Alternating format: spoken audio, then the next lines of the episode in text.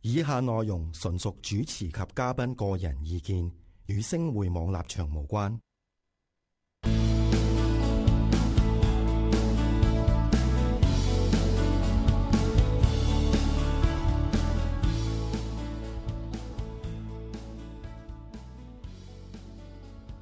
好，又嚟到星期五日晚，我啱你想講星期五晚 嘅，星期日晚財金工房嘅時間啦。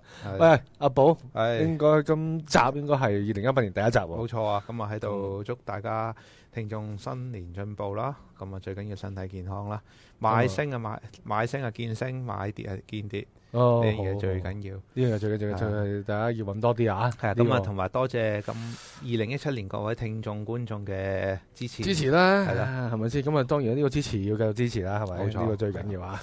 咁就今集啊，見到啦啊，二零一八年中美俄大事件。咁如果你哋有睇我哋嗰個即係每次每一集咧都有啲簡介噶嘛。嗯冇錯，咁啊，我已經講講咗啦個簡介。嗰時咧就我哋初頭定呢個題目嘅時候咧啊，我就定咗係二零一八俄羅斯年嗯，嘅。咁啊，跟住我哋就圍繞住呢個題目啊，咁阿寶啊去揾好多資料啊，咁啊，咁啊講揾揾下，再加上而家特朗普又税改又通過咗嘛，係啊，跟住揾下，咦唔係喎？阿寶同我講話，喂俄羅斯雖然係啊出年都有好多事都關於俄羅斯冇錯，但係咧都會諗到中國同美國嘅。係。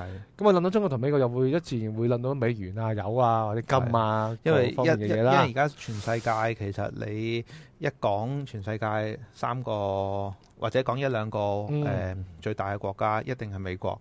咁咁其次啲人就會聯想到中國，跟住就會到呢個俄羅斯。係咁其實呢三者其實誒、呃三個呢、個三角關係呢，其實係非常之複雜、錯綜複雜之係中嘅錯綜複雜。呢個都成我成日都覺得俄羅，尤其是俄羅斯添，冇錯，因為係點都即係總會諗到一啲嘢同俄羅斯有關嘅。冇錯，咁我俄羅斯啊，始終啊，誒前身係蘇聯啦，咁係啊蘇聯佢本身係舊時都係一個超級大國嚟㗎嘛，冇錯，即係曾誒曾經有段時間仲勁過美國添。冇錯，冇錯。咁就所以咧，成日我成日都覺得俄羅斯成日都好想翻返去嗰個年代，但係當然啦，就而家近即係呢段時間就未去到時勢啦係啦啊。咁但係佢成日都係啊，我成日都覺得，雖然你見到俄羅斯同中國好似好 friend，我覺得都係講利益嘅啫，講你嘅係咪先？係啊，咁大但家係表面上美國同呢個俄羅斯又好似成日兩個死敵死敵，咁但係又係咪咧？係咪呢咁啊呢啲啊，我哋好似今集一陣間都可以講下嘅。冇錯，咁但係未講二零一八年之前，